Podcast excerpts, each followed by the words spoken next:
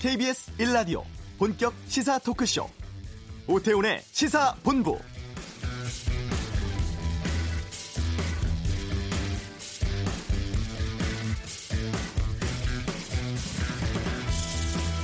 코로나19 확진자가 오늘 0시 기준 64명이 늘었습니다. 완치된 사람도 늘면서 격리 환자는 줄어드는 추세가 뚜렷한데요. 다만 요양병원 등 산발적 집단 감염 사례가 계속되고 있고 세계적 대유행에 따라서 해외 유입 사례가 증가하고 있는 게 걱정입니다. 주말 사이 유럽과 미국에선 하루 확진자가 수천 명씩 늘고 있는 상황이죠. 방역 당국 어제부터 유럽에서 오는 입국자 모두에 대해서 진단 검사를 하고 있고 다른 지역도 검역 체계를 강화하고 있습니다. 코로나19 장기화로 의료진들의 피로 누적 또 일반 환자 치료에 대한 공백도 우려되는 상황인데요. 강화된 사회적 거리두기 이번 주도 계속됩니다. 감염 확산 막는데 꼭 필요한 조치고 모두가 동참하면 지금의 위기 해소하는 데 큰 도움이 되는 겁니다. 오태훈의 시사본부 잠시 후 이슈에서 전문가 연결해 코로나19 상황 또 의료 공백 우려에 대한 의견 듣겠습니다. 세계 각국이 총 3조 달러 풀어서 경기 부양 유도하고 있는데 우리 상황은 어떤지 경제 브리핑에서 알아보고 2부 시사구말리 총선 투표에 코로나19가 미칠 파장 또 논란 많은 비례정당에 대한 다양한 의견 듣겠습니다. 한미 방위비 분담금 협상 또 결렬됐습니다. 이 내용 외교전쟁에서 알아보겠습니다. KBS 라디오 오태훈의 시사본부 지금 시작합니다.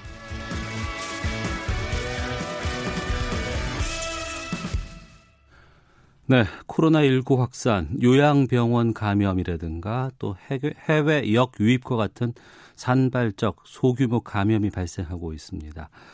여기에 대해서 좀 알아보겠습니다. 전 질병관리본부장 지내셨습니다. 한림대 성심병원 호흡기내과의 정기석 교수 연결되어 있습니다. 안녕하십니까? 네, 안녕하십니까? 예. 어, 오늘 0시 기준으로 확진자가 64명 좀 늘었습니다. 또 신규 확진자가 지금 두 자릿수에서 다시 또 떨어지고 있는 모양새인데요. 지금 상황은 어떻게 보세요? 예, 지금 방역 당국의 노력으로 주로 100명 이하 선에서 지금 어, 잘 조절을 하고 있는 편이고요. 네. 앞으로 이와 같은 추세는 계속 뭐 100명이 좀 넘더라도 이런 선에서 꾸준히 유지가 될 걸로 보이고 이렇게만 유지를 해도 지금 네. 사실은 방역 당국의 방역 능력이나 또 의료계에서 환자를 보는 그런 그, 그 수준이 감내가 가능하다고 보거든요. 예. 그래서 이 정도만 유지해서 음. 어, 전 세계가 끝날 때까지 우리도 잘 유지하면 어, 희망적이다 그렇게 보고 있습니다. 이 정도만 유지해도 단 전 세계 감염 상황을 좀 지켜봐야 되는 게 중요하겠네요. 네. 어, 특히 보면은 지금 그 집단 감염들이 산발적으로 발생을 하고 있고 요양병원 등에서 지금 이게 나오고 있거든요. 이건 어떻게 보세요?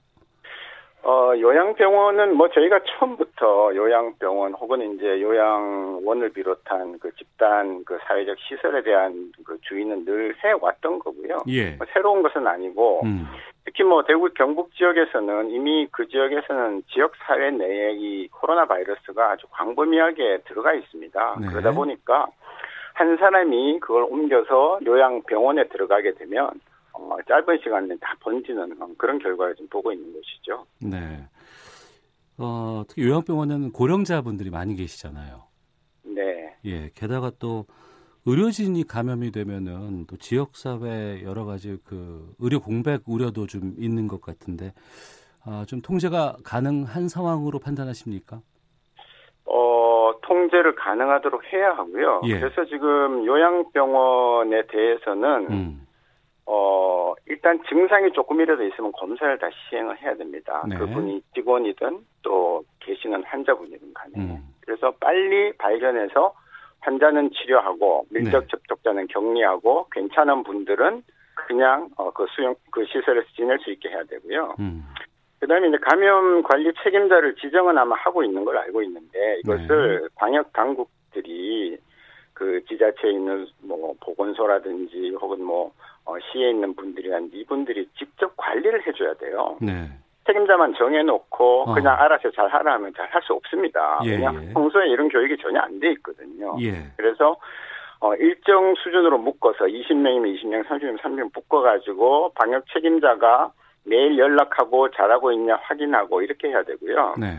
그 다음에 이제 그 감염 책임자는 직원들 교육을 철저하게 시키고 또 환자분들한테도 또 안내를 해드리고 매일매일 증상을 체크하고 해서 한 요양병원이 다 감염돼 버리는 지금 여러 군데서 보고 있는 그런 상황을 사전에 막을 방법은 제가 지금 말씀드리는 이런 방법이 가장 그 효율적인 방법이다 그렇게 생각을 하고 있습니다. 지금 우리나라 법 체계라든가 여러 가지 행정 조치상 봤을 때 방역 책임자에게 그 정도의 권한이 지금 주어진 상황인가요? 아 그렇지는 않습니다. 그러나 지금은 이제 거의 뭐, 어, 그 비상시국이기 때문에. 예. 뭐 관련 법령이 안 되면 음. 그것을 빨리 만들어서라도. 네네. 어, 그런 권한을 가질 수 있도록 해 주는 것이 맞다고 생각합니다. 음, 알겠습니다. 그리고 이 코로나19가 처음에 발생을 했을 때 초기만 해도 고령자에게 상당히 위험하다 그랬는데 최근에 와서는 20대 중증 환자도 좀 발생하는 것 같아요. 이건 어떻게 보세요? 어, 20대 중증 환자 발생할 수 있습니다. 다만, 네. 어, 그 숫자의 빈도는 낮고, 음. 또 중증 환자가 되더라도 회복력이 나이 드신 분보다 더 빠른 것은 사실입니다, 경험적으로. 예. 최근에 보면은 이 면역 체계에 관련해서 뭐 사이토카인 폭풍이 지금 등장을 하고 있다. 뭐 이런 보도들도 네. 나오고 있는데 이 사이토카인이 무엇인지 이게 정말 연관이 있는 건지 좀 궁금하거든요. 예, 아, 이건 상당히 그, 그, 전문성이 높은 얘기인데, 지금 온 매스컴에서 다 사이토카인 폭풍을 자꾸 얘기를 해서. 예, 참 예. 당혹스러운데요. 네. 이 사이토카인 폭풍을 사실은 제대로 경험한 의사가 우리나라에 이렇게 많지 않습니다. 아, 그래요? 예. 어. 예, 이 사이토카인 폭풍 때문에 온 환자를 제대로 본 사람이 있으면 손 들어 보라 그러십시오. 많지 어. 않습니다. 예. 그런데도 이제 자꾸 이제 뭐 환자를 전혀 안 보는 사람들조차도 이렇게 해석을 하니까 그런데요. 이것은 예. 사이토카인이라는 것은 이제 염증이 들어오면 바이러스가 들어오면 우리 몸이 그걸 막기 위해서 항염증 물질을 만들고 또 음. 염증을 갖다가 유발시킴으로써 그 바이러스를 잡는 거거든요. 네. 그래서 이제 염증 반응이 굉장히 심하게 되는 것을 사이토카인의 폭풍이라고 얘기를 합니다. 음. 그 사이토카인의 종류가 여러 가지가 있는데 그 사이토카인들이 일시에 나오면 일시에 많은 백혈구 종류들이 쫙 모이면서 그 안에서 고름이 생기고 뭐 여러 가지 염증이 심해지는 것이죠. 네. 그래서 이제 폭풍처럼 몰아쳐서 자기가 막을 수 있는 바이러스 한계를 넘어서 내 몸의 정상적인 몸까지도 사이토카인이 공격을 한다는 그런 이론인데요. 네. 사실 어디까지나 이론이지 이게 어. 환자한테서 직접 나타나고 하는 것은 그렇게 흔치 않습니다. 예. 네. 외국의 논문에 의하면 한 4% 정도 된다고 돼 있고요. 예. 그리고 환자를 직접 보면 이렇게 해서 심한 폐렴을 앓고 이제 급성호흡 곤란 증후군 간 환자들을 보면 이게 사이토카인 폭풍인지 음. 바이러스에 의한 심한 염증인지 이런 거에 대해서는 저희가 그 전문가들도 그렇게 직접 판단하지는 않습니다. 예, 노력은 하지만 예. 쉽지 않다는 거죠. 그러니까 이제 보도들을 보다 보면 지난주 후반쯤인가요? 그 대구의 17살 고등학생이 코로나 음성 판정을 받았지만 갑자기 이제 사망을 했어요. 이것 네. 때문에 이제 이 내용에 대한 보도들이 계속 연관성에 대한 보도도 나오고 있는 것 같은데 이거를 어떻게 보실지가 좀 궁금하네요. 예, 그 학생에 대해서는 참 안타깝은데요. 네. 저희가 이것을 정확하게 알려면 음. 혈액에서 사이토카인의 농도를 측정할 수가 있거든요. 네. 뭐 전문적으로 얘기하면 IL6, IL, ATNF-알파 등등이 있습니다. 그것을 체크했어야 되고 그 다음에 사실 의학적으로는 부검을 해서 그 안에서 정말 사이토카인 폭풍이 이런 것인지 음. 아니면 바이러스에 의한 단순한 어, 그 폐혈증이었는지 이런 것들을 봐야 했거든요. 네. 근데 그거를 아무도 보지 않는 상태에서 음. 이 사이토카인 폭풍에 대해서 너무 그 경계심을 가지고 또 두려워하는 것은 옳지 않다고 생각합니다. 알겠습니다. 어, 정세균 총리 강력한 사회적 거리두기를 지금 강조하고 있습니다. 오늘 있었던 질병관리본부의 브리핑에서도 이 내용들이 지금 많이 지금 나오곤 있는데 근데 주말 사이에 날이 좀 좋다 보니까 뭐 클럽이라든가 술집, PC방 거기다가 이제 꽃 보러 가시는 분들이 상당히 많이 늘었다고 해요. 이 사회적 거리두기의 효과 다시 한번 좀 짚어 주십시오. 예, 지금 독일의 메르켈 총리가 2명 이상 모이지 말라 했습니다. 두 사람 이상. 예. 그 얘기는 그냥 혼자 다니라는 얘기거든요. 음. 사회적 거리를 두기만 하면 나한테 병이 오지 않습니다. 네. 그리고 내가 가진 병을 남한테 옮기지도 않습니다. 옮기지도 않고요. 네, 그게 기본이거든요. 어. 그러나 이제 사람이 살아야 되고 우리가 생계를 유지해야 되기 때문에 할 수 없이 사람을 만나고 또 그 비좁은 전철에 올라타야 되고 하는 그런 부분이 있기 때문에 네. 이제 실제로 실행을 다 하기는 어렵지만 지금 그 총리께서도 말씀하신 바와 같이 계약이 예정되어 있는 4월 6일까지 2주가 굉장히 중요한 시기입니다. 이때 다 같이 참여해야 돼요. 정말 네. 사회적 스톱에 해당되도록 다 같이 참여를 해야 되고 어. 이거는 지금 단체 줄넘기 같은 거예요. 단체 줄넘기요? 예, 여러, 예, 여러 사람이 이제 펄짝펄짝 뛰면서 큰 줄을 넘기는 거 있지 않습니까? 예, 예, 예. 한 사람만 걸리면 그냥 스톱하잖아요. 아, 그러네요. 예, 다 참여해야 돼요. 다 음. 참여해서 정말 정성껏 이 위기를 넘기려면 예. 한 사람도 어긋나면 안 됩니다. 어. 예, 그런 각오를 갖고 각자 참여를 해야 되는데 네. 특히 이제 뭐 클럽 같이 아주 밀집한 장소에서 오랫동안 머무는데 이런 데서 아직도 만일 그 영업이 이루어지고 있고 사람들이 방문한다면 상당히 안타까운 일입니다. 음, 해외와 다르게 우리는 잘 통제되고 있다더라. 뭐, 아, 이제 좀 괜찮겠지라고 하는 그런 방심 때문에 다시 좀 느슨해지는 것 아닌가 싶은데, 다시 보름 정도는 좀꽉 줘야겠네요. 예, 저는 사실은 행정력을 좀 그 가동해서 어. 강제성을 부과를 해야 된다고 봅니다. 예. 예, 좀 강제를 해야 사람들이 좀 듣는 부분들이 있거든요. 제가 음. 단체 줄넘기 말을 했듯이 말씀드렸듯이 네.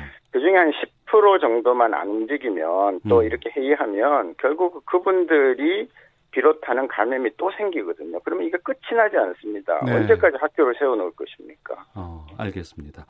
자, 그리고 이제 해외 상황이 지금 상당히 좀 다급해졌습니다. 해외에서도 확진 환자가 상당히 많이 늘고 있, 있는데 정부가 유럽에서 오는 모든 입국자를 대상으로 진단 검사 벌이고 있습니다. 증상이 없는 사람들도 이제 검사를 하게 되는데 이 조치에 대해서도 좀 말씀해 주세요.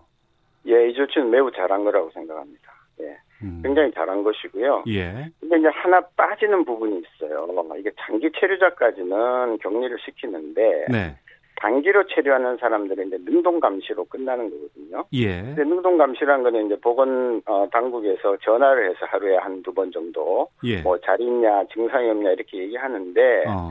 그분들은 사실은 100% 저희가 방역막에 걸기는 좀 힘듭니다. 그런 상황으로서는. 음. 그래서 그런 분들이 많지는 않겠지만, 뭐 굳이 따지자면 그런 조금, 어, 그 틈이 있다는 그런 말씀을 좀 드리고 싶고요. 네. 유럽에 대한 조치는 정말 예, 시기적절하게 잘한 것이라고 네, 저는 보고 있습니다.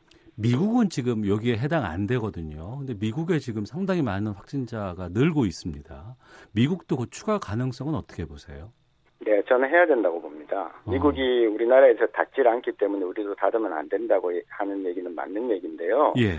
입국을 금지시키지 않더라도 지금 유럽에 준해서 하는 것은 굉장히 적절한 것이거든요. 예. 그래서 어차피 미국이 여행 금지령을 내렸기 때문에 우리나라 오지도 않을 거예요. 어. 그러면 어.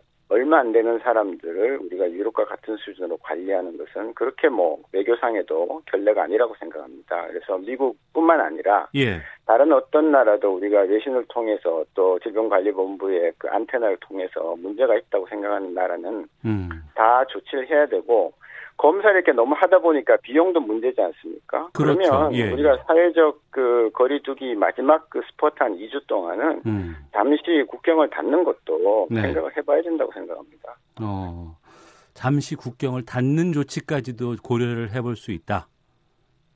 네, 뭐 아주 닫는다는 것은 좀 너무 단호하긴 합니다만은 예. 적극적으로 어. 예, 적극적으로 좀 어 그 방역을 펼칠 필요가 있다고 생각을 합니다. 그만큼 방역이라든가 이런 그 코로나 19 관련된 전문가분들이 보시기에는 코로나 19가 상당히 좀 위험스러운 바이러스로 좀 인식하고 있다는 증거 아닐까요? 예, 뭐 처음에는 뭐 독감 같다 등등 얘기를 했지만 예. 지금 전 세계적으로 보십시오. 하루에 뭐 사망자가 이태리 같은 그 G7 선진국에서도 뭐 700명씩 나오고 있는 나라에서 음. 우리라고 해서 안전하다는 보장은 없거든요. 예. 저희는 정말 어 방역 당국이 잘 해서 좀 이 정도 선으로 막고 있는 것만도 정말 잘하고 있는데 음. 그동안 그래도 벌써 사망자가 100명이 넘지 않았습니까? 네네. 네. 네. 앞으로도 얼마나 더 늘지는 분명히 더 늡니다. 지금 중환들이 많기 때문에. 그래서 어. 한 분이 희생이라도 좀 줄이는 그런 노력이 필요하다고 생각합니다. 예. 혹시 그 해외 역유입 차단이 이제 앞으로 이 국내 코로나19 추세 관건이 될 거라는 관측에 대해서는 어떻게 보고 계시는지 또 이 역유입 차단 위해서 앞서서 좀 강한 말씀도 해주셨는데 좀 구체적으로 더 추가해 줄 만한 대책들은 어떤 게 있다고 보세요? 어, 사실은 이게 우리나라 바이러스가 아니기 때문에 처음부터 네. 굉장히 강력하게 입국을 좀 어, 통제를 하거나 아니면 음. 그 입국자에 대해서 철저한 조사를 했으면 네. 우리나라 안에서 퍼지는 것은 지금같이 잘 막아서 될 텐데 네. 지금 우리나라도 여기저기서 불이 나고 있는데 자꾸 들어오니까 불안하죠. 어. 그리고 저희가 사회적 거리두기 운동 시컨 다 끝나고 잘 해서 계약을 했는데 네, 네. 끊임없이 지금 저쪽은 아직 안 끝났거든요. 미국, 어. 유럽은 이제 막 시작이에요. 어떻게 보면. 예. 아직까지 피크 되려면 좀 더 멀었다고 생각합니다. 그러면 우리만 잘했다고 되는 게 아니거든요. 어. 그래서 좀 정부가 나서서 다른 나라들하고 좀 협조를 해서 우리나라만이라도 좀 어느 정도는 확실하게 한번 딱 닫은 다음에 우리 안에 거를 정말 정리를 잘 하고 나머지는 우리가 오히려 뭐 남들한테 가서 좀 도와줄 수 있는 그런 정도로 어, 좀 전략을 해 나가는 것도 좋지 않나 싶은데요. 이게 네. 정말 증상이 없이 들어와서 바이러스를 흘리고 나가는 사람들이 분명히 있기 때문에 참 어. 예, 방역 당국도 전략을 세우기가 참 어려울 거라고 생각합니다. 예. 자, 그리고 지금 이 코로나19 때문에 우려가 되는 것이 또 우리나라 내 의료 공백이 오지 않을까라는 걱정이 있습니다. 그러니까 코로나19에 집중하다 보니까 일반 환자들이 병원 가기가 쉽지 않고 또 병원 가는 걸 꺼리게 되는 사태가 좀 나올 수 있거든요. 이 부분은 지금 어떻게 보세요? 사실은 그 대구의 그 고등학생도 코로나19가 안 나갔지만 폐렴이 있었는데 사실은 이 사태 때문에 제대로 된 진료를 못 받았다고 봐야 되거든요. 네. 그래서 저도 지금 오전에 막 외래가 끝났는데 네. 보호자분이 대신 오셔서 약을 타가지고 어. 심지어 지방에 있는 분은 전화로 제가 진료를 했습니다. 예, 예. 근데 이게 몇 달에 한 번씩 보는 분들은 한 번 직접 보고 진찰다고 해야지 미세한 그 악화 이런 걸 갖다 우리가 미리 찾아서 치료하는 게 있기 때문에 네. 그분들이 제대로 병원에 못 오므로 해서 나중에 그 합병증이 좀 커진다면 올 수가 있고요. 네. 근데 이게 이제 이분들이 잘 못 오고 하니까 스트레스도 커지고 운동 부족도 되고 하기 때문에 이것이 다 면역 저하로 이어지고 해서 어. 만성 질환자들은 아마도 이 사태가 오래 가게 되면 예. 여기저기서 합병증이 생겨서 응급실로 어, 본의 아니게 갑자기 들어온다든지 하는 이런 일들이 여기저기서 생기지 않을까 네, 네. 그렇게 좀 우려가 큽니다. 음. 그 우려에 대해서 우리가 좀 해법이라든가 대책도 좀 세워야 될 것 같은데 어떻게 하면 될까요? 어, 일단 그 불필요한 진료는 어, 서로가 지양을 해야 됩니다. 아, 불필요한 뭐 불- 진료는 네. 예, 약간 불편한데 자꾸 병원 가시는 분들이 있잖아요. 예, 예, 그분들은 제발 병원 안 가셔야 되고요. 어. 그 다음에 장기적으로 약을 타시는 분들은 미리 가서 약을 좀 길게 타십시오. 네. 예, 저는 지금 거의 여름까지 다 처방을 하고 있습니다. 4개월 내지 6개월 처방을 합니다. 물론 중간에 나쁘면 연락하라고 오시라는 얘기는 드리지만 네. 길게 처방을 하시고 네. 불필요한 수술 하면 안 됩니다. 네. 예. 뭐 불필요하다기까지는 그렇지만 조금 늦춰도 되는 수술도 하면 안 되고요. 어. 그렇게 해야 의료진들도 좀 준비를 할 수 있고 또 의료진들이 자꾸 좀 불필요한 진료들을 하다가 코로나19에 걸려가지고 그 의료진을 비롯한 그 병원이 상당히 떨어지는 것도 막을 수 있기 때문에 예. 뭐 그런 조치들을 좀 하면서 서로 도와가면서 의료 자원을 최대한 어 포텐셜을 키워놔야 된다는 거죠. 음. 예, 우리가 언제든지 환자가 발생하면 받을 수 있는 준비가 돼야 되는데 아시다시피 전국적으로 대형 병원에서는 병실이 비질 않습니다. 근데 네. 지금 사실은 비워놔야 돼요. 계속 어. 비워놓고 비워놓고 하면서 문제가 생기면 받아야지. 지금 대구에서 보듯이 사태가 다 커지고 난 다음에 병실을 비우려니까 어- 어느 환자를 퇴원을 시킵니까? 예. 그래서 미리미리 병실을 준비하고 지금 의료진들이 갖춰야 되는 장구 같은 것도 만들고 필요하면 인공호흡기도 지금 생산하도록 정부에서 좀 어, 촉구를 하고 이런 음. 조치들이 어, 반드시 필요하다고 생각합니다. 네. 그 말씀해 주신 그런 내용들 처리라든가 반영하는 것은 어떻게 좀 의료계에서 노력들을 하고 반영이 돼가고 있는 상황인가요? 아니면은 이게 잘 안 먹히나요? 어떻습니까? 어, 아닙니다. 지금 의, 제 의사협회를 중심으로 계속 이제 저희가 어, 성명서도 발표하고 고- 그 공고 사항도 발표하고 이렇게 하고 있기 때문에 예. 어, 과연, 어, 보건복지부 혹은 또 방역 당국 이걸 받느냐 안 받느냐의 문제지, 음. 의료계에서는 할 수 있는 제시는 거의 다, 어, 공식 비공식적으로 해왔다고 보고 있습니다. 알겠습니다. 청취자분들께서 질문을 좀 많이 주셨는데 몇 가지만 좀 여쭤보겠습니다. 4364님께서 코로나19 완치 후에 재발은 안 됩니까? 면역력 생기면 확진 환자와 접촉해도 괜찮은 건가요? 라고 질문 주셨는데요. 예, 일단 급성 질환은요, 급성 감염병 재발은 안 됩니다. 네. 예, 재발됐다고 하는 것은 바이러스가 덜 나갔는데 이제 아. 우리가 마치 뭐다 나았다고 착각했던 거고요. 예. 그다음에 만일 그분 몸에 항체가 생겼다 하면은 음. 당분간은 음. 다시는 그 병에 안 걸립니다. 네. 이게 몇 년 갈지는 아무도 모릅니다. 그러나 당분간은 안 걸리니까 안심하셔도 어. 된다고 말씀드리고 싶습니다. 예, 당분간은 뭐 괜찮다라고 말씀해 주셨고요. 이게 글쎄요, 그냥 대략적으로 우리나라 상황을 전제로 했을 때 언제쯤 정도면은 좀 안정될 수 있을까라고 감히 여쭤봐도 될까요? 아, 예, 제일 어려운 질문이신데요. 예. 저는 지금같이 이렇게 두 자리 숫자로 계속 잘 조절을 해 나간다면 방역 네. 당국이 네. 잘하고 있다면 어, 한여름이 되면 일단은 사람들이 많이 어, 경계심을 늦출 수 있는 시기가 오겠다고 생각을 합니다. 네. 다만 어, 역시 세계적인 변수가 문제입니다. 우리가 뭐 무역을 해서 어, 주로 어, 먹고 사는 나라이기 때문에 세계 문을 담글 수가 없거든요. 네. 그러면 그분들하고 교류를 하다 보면 음. 미국, 유럽 또 남미, 아프리카 이런 쪽하고 교류를 하다 보면 그분들이 안 끝나면 우리도 끝날 때까지 끝난 게 아니죠. 네. 알겠습니다. 그래서 예. 뭐전 세계적으로 연말까지는 꾸준히 음. 예, 여기저기서 터지면서 갈 거다 그렇게 보고 있습니다. 예, 알겠습니다. 오늘 말씀 여기까지 듣도록 하겠습니다. 고맙습니다. 감사합니다. 예, 전 질병관리본부장 지내셨습니다.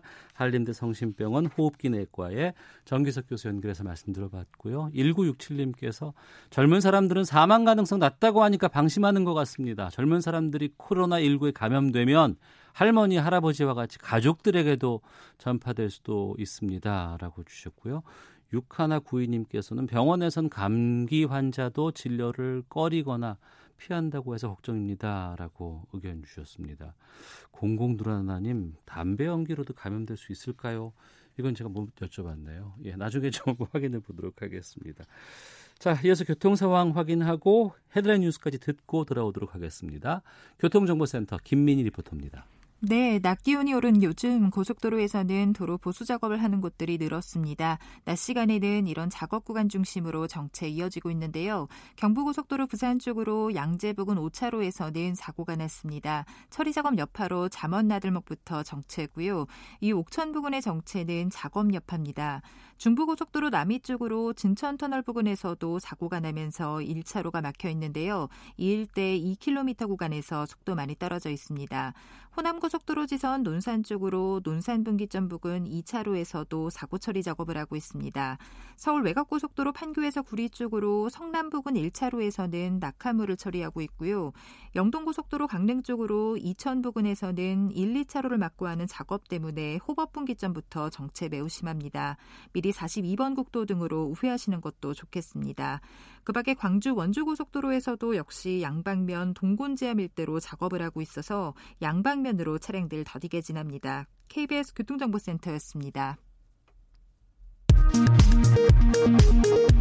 코로나19 국내 확진자가 어제 하루 64명 늘어나 누적 8,961명으로 확인됐습니다. 전체 확진자 가운데 해외 유입 사례는 144명으로 집계됐습니다.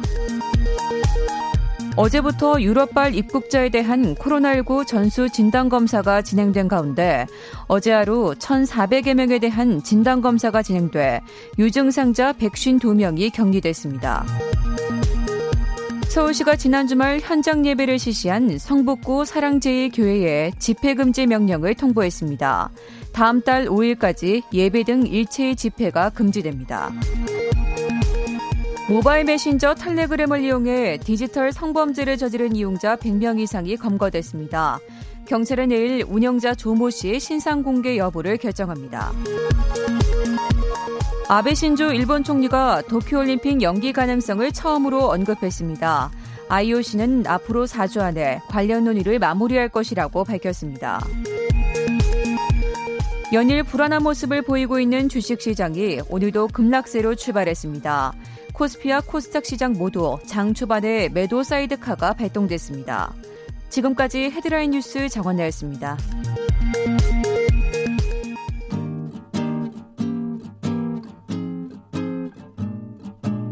KBS 1라디오 오태훈의 시사본부 여러분의 참여로 더욱 풍성해집니다. 방송에 참여하고 싶으신 분은 문자 9730번으로 의견 보내주세요. 짧은 문자는 50원, 긴 문자는 100원의 정보 이용료가 붙습니다. 애플리케이션 콩과 마이케이는 무료고요. 시사본부는 팟캐스트와 콩, KBS 홈페이지를 통해 언제나 다시 들으실 수 있습니다. 많은 참여 부탁드려요. 네, 월요일 경제브리핑 시간입니다. 참 좋은 경제연구소 이인철 소장과 함께합니다. 어서 오세요. 예, 안녕하세요. 아, 오늘 경제 브리핑 하기가 겁나요. 그렇습니다. 전 세계 경제가 지금 난립니다. 맞습니다. 전 세계가 이제 코로나 19에 대응하기 위해서 정말 하늘에서 돈을 뿌리고 있습니다. 어. 핵심은 이제 돈 푸는 것도 모자라서 금리를 제로 수준 예. 아니면 마이너스 수준까지 낮추고 있는데요. 가장 지, 공... 예. 지금 상황으로 다 정리를 해 보면 지금 기점으로 봤을 때는 네. 거의 3조 달러를 풀었다고요? 3조 달러. 어. 전 세계 합쳐서 3조 달러인데 예. 2008년 글로벌 금융 위기가 리만에서 시작됐잖아요. 예, 예. 그 당시에 이제 어, 미국이 푼 돈이 4조 5천억 달러. 아, 그때 그렇게 풀었어요? 네. 그래서 5천조 원을 풀었어요. 어. 근데 지금 이건 지금 시작이에요. 예, 점점점 예. 규모가 많아지고 있기 때문에 일단 중간 집계가 음. 3조 달러라는 겁니다. 예. 자, 이게 뭐 미국이 1조 달러, 1조 달러면 약 1250조 원인데 우리 올해 예산이 512조 원. 음. 두배 반 이상을 풀겠다는 거예요. 계속 네. 나오고 있습니다. 예. 여기에다가 독일이 5,300억 달러, 영국이 4천억 달러, 음. 유럽, 아시아 이런 걸 다 누적해 봤더니 3조 달러, 3,700조 원인데 네. 금리도 이미 뭐 미국을 포함해서 캐나다, 호주, 영국 20여 개 국가가 사상 최저 수준으로 낮췄습니다. 네. 왜 이렇게까지 할까? 메르스는 27개 국가에 국간된 문제였고요. 예. 사스는 26개. 그러니까 중동과 아시아 지역의 감염병이었어요. 그러니까 일부 대륙의 몇몇 곳에서 발생한 병이죠. 예. 글로벌 공급망에는 영향이 없었습니다. 예. 그런데 지금 지금 제가 확인하니까 오늘 기준입니다. 193개국이에요. 확진자가 발생한 게. 그럼 거의 세계 거의 대부분의 나라잖아요. 다입니다. 예, 예. 그러니까 이제 이게 파도차기처럼 된 거예요. 진원지였던 중국하고 한국만 진정세이지 유럽, 미국은 이제 시작이에요. 어. 오늘 하루만 미국은 6천 명 넘게 감염자가 나타났고요. 예. 그리고 마찬가지 이탈리아도 5천 명이 넘습니다. 음. 그러니까 이제 확산 추세에 따라서 더 공격적으로 부양책이 나올 것으로 보입니다. 네. 그러면 주로 이제 경제 상황에 대해서 이제 뭐 성장률 전망치 이런 거 주로 많이 하잖아요. 이런 게 의미가 없겠어요? 맞습니다. 앞서 인터뷰에서 우리나라는 괜찮지만 다른 나라 확산 속도 보면 연말 정도 돼야지 않을까 이런 얘기가 나오고 있는데요. 네네. 이미 1분기는 포기했어요. 어. 1분기는 어차피 마이너스다. 네. 근데 지금 어떤 전망이 나오고 있느냐. 1분기가 문제가 아니라 어. 우리나라는 예. 올해 한해 어. 마이너스 성장할 것이다라는 겁니다. 예. 왜냐하면 우리는 물건을 이제 만들어서 팔아야 되는 글로벌 자영업자 신세거든요. 음. 근데 지금 이동이 제한되고 있잖아요. 네. 그러다 보니까 수출이 굉장히 타격을 받을 수밖에 없는데 이렇게 되면 IMF 위기 이후 처음으로 마이너스 역성장인데 음. 이 분석을 내놓은 기관이 영국의 경제 분석 기관인 Capital Economics입니다. 네. 올해 우리나라의 GDP 성장률은 마이너스 1.0%로 예상을 했는데 음. 한달 전만 하더라도 플러스 1%. 네. 그러니까 이제 한 달 만에 2% 포인트 낮춘 겁니다. 음. 물론 이제 1분기, 2분기까지는 뭐 영향을 미치겠지. 이건 뭐뭐 뭐 이제 황남기 경제부총리도 올해 1분기는 마이너스 성장이 불가피하다라고 얘기하고 있는데 실제로 우리나라가 연간 성장률이 마이너스를 기록한 건 지금까지 두 번밖에 없습니다. 어. 오일 쇼크, 예. 석유 파동이 있었던 1980년대 이 당시 마이너스 1.6 했고요. 어, 외환위기 음. 1998년 마이너스 5.1% 이후 역대 세 번째 위기라는 겁니다. 네. 뭐 3천 3조 달러를 지금 전 세계에서 풀었다고 하는데 우리는 지금까지 지난번에 1차 비상경제 회의 때 나온 게 50조 정도였었어요. 예, 맞아요. 이걸로 될까요? 턱없이 부족하죠. 예. 다른데 뭐 수천조 원, 수백조 원씩 풀고 있는데 이제 이러다 보니까 1차 추경이 11조 7천억 원 지난주에 이제 가까스로 국회 본회의를 통과했는데 증액 자체를 못했어요. 논의 시간이 너무 짧아서. 네. 그래서 이제 2차 추경의 어떤 가능성이 제기가 되고 있습니다. 추경은 사실 타이밍과 규모가 중요합니다. 네. 2차 추경은 지금 예측하기로는 다음 달 총선이 있기 때문에 음. 총선 이후가 되지 않겠느냐. 한 5월 정도 일단 네. 유력한 것으로 거- 거론이 되고 있고 근데 문제는 이 추경 규모에다가 뭘 어떤 걸 넣을 거냐예요. 음. 지금 기본 재난 소득을 포함할지 여부에 대해서 고민하고 있거든요. 네. 지자체에서 각 정부 차원에서 국회 차원에서 논의해달라라는 제안이 있기 때문에 이걸 넣을 건지 담지 않을 건지 이게 지금 규모에 영향을 미칠 것으로 보이지만 어쨌든 2차 추경 규모가 10조 원은 넘지 않겠느냐라는 관측이 나오고 있습니다. 아, 또 하나가 지금 뭐 2차 추경이 이제 눈덩이처럼 피해가 커지면서 소상공인 자영업자에 대한 대책인 만큼 이런 경제 상황을 봐가면서 이제 이 앞으로 지자체의 노력, 국민의 어떤 수용도에 따라서 이 규모는 더 늘어날 수도 있습니다. 네. 금리는 지금 어떻게 보세요? 일단 기준금리가 지난주 이제 미국이 깜짝 금리를 인하하니까 바로 이제 한국은행도 0.5% 포인트 낮췄어요. 네. 지금 0.75%는 한 번도 가보지 않은 길입니다. 음. 이른바 비컷을 단행을 했는데 일단 이제 그럼에도 불구하고 시장 반응은 조금 좀 늦은 게 아니냐. 어. 라는 반응이에요. 그러면 제로 시대가 되면 뭐가 달라지느냐? 일단 예출 예금 금리 대출 금리가 시차를 두고 내림세인데요.